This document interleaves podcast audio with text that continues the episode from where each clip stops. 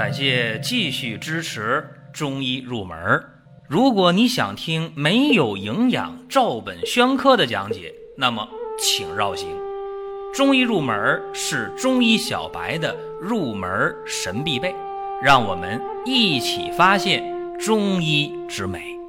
下面说两个微信公众号：蒜瓣兄弟、光明远。各位在公众号里，我们继续缘分。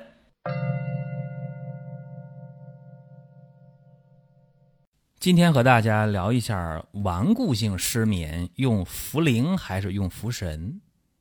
当然，下面我讲的一些观点，可能仅仅代表我个人的认识，或者代表我个人在呃这一时期的这一阶段的认识。那没准过段时间，我自己的水平进步了，我也觉得我这个认识可能有问题。但是目前截止目前为止，我认为是对的啊，所以大家可以参考一下。这个茯苓啊，大家不陌生。说那我知道啊，那茯苓嘛，是吧？那就是在那个松树根儿下边长的这么一个菌类，对吧？呃，白茯苓呢，这肯定是品相要好，药效要好。所以咱平时说那个茯苓，就说的是白茯苓。那么有那个淡红色的，那叫赤茯苓啊，这又是一种。然后那个茯神呢，就是白茯苓当中。啊，呃，芯儿里边抱着那个细松根的，啊，这叫叫茯神。那么茯神和茯苓比啊，区别在哪儿呢？就是说，茯神是茯苓的心儿，你这么认为就完事儿了。所以说，茯神比茯苓的话，呃，它的这种宁心安神的作用，它这心儿嘛，宁心安神的作用要好，所以对于那种。失眠的、健忘的，啊，心悸正冲的，跟心神有关的，这茯神要比茯苓强。那么茯苓呢，也有这个作用，安神的作用。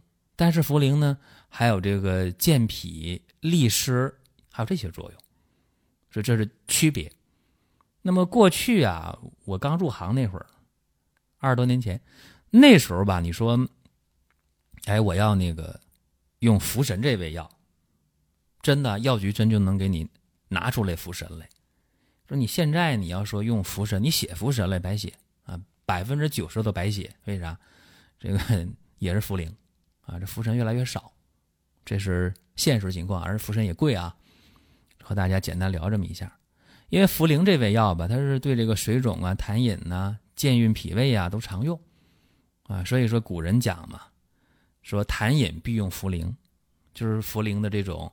啊，补脾利尿的作用就明摆的摆在这儿，啊，所以说今天我们治疗那个消化不良、脾胃虚弱造成消化不良，或者腹胀、食欲减退，或者是脾虚的泄泻啊，因为脾虚了，运化水谷精微能力下降，就拉稀这种脾虚泄泻，必用茯苓，这都是经验啊，包括镇静安神这方面就用茯神效果好了，刚才讲过啊。那么下面给大家就简单的聊一个。这个事情啊，就是确确实实在，呃，实际工作当中发现的事儿，跟大家分享一下。就是有一个顽固性失眠的人，用的方也没有问题，但是效果就是不理想。后来换了一个思路，效果就不得了啊！我跟大家说一下啊，我接触一个女性患者啊，处于更年期，四十八岁，啊，经常就是没劲儿啊，迷糊啊。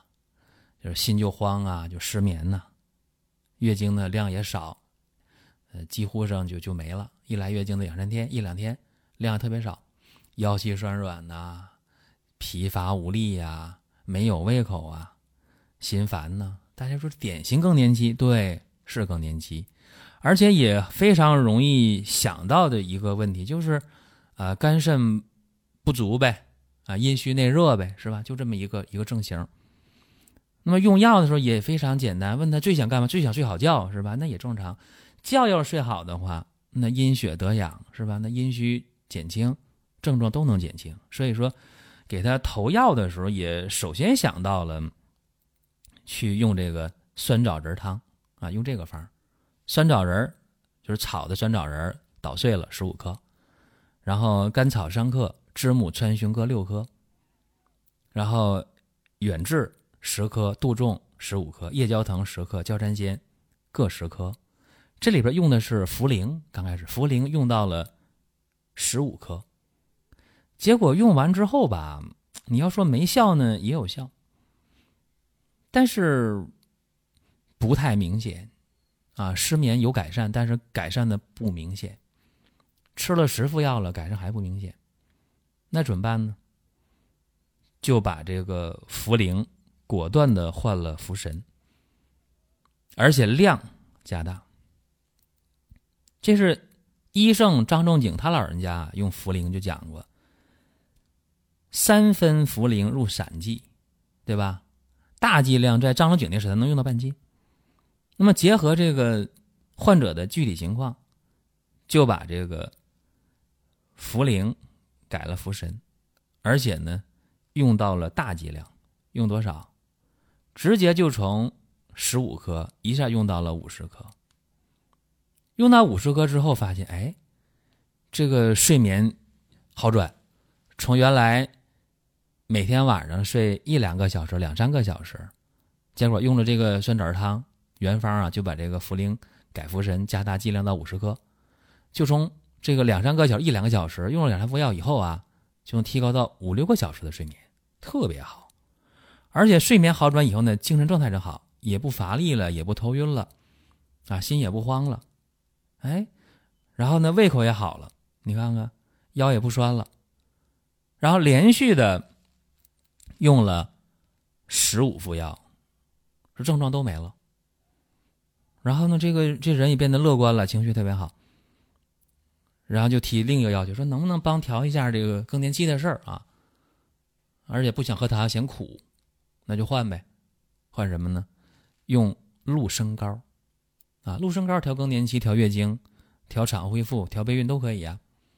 所以鹿参膏喝上，喝上鹿参膏，喝了五六瓶啊，一一个月是三到四瓶嘛，喝五六瓶的话就一个半月左右啊。再来月经的时候，哎。量也多了，时间也长了，哎，这次来月经的话呢，就是持续了四天，啊，量比原来多，特别高兴，腰也不酸了，啊，特别好，非常高兴，心也不烦，手脚心也不热，然后又提出个要求，说那我能不能长期用？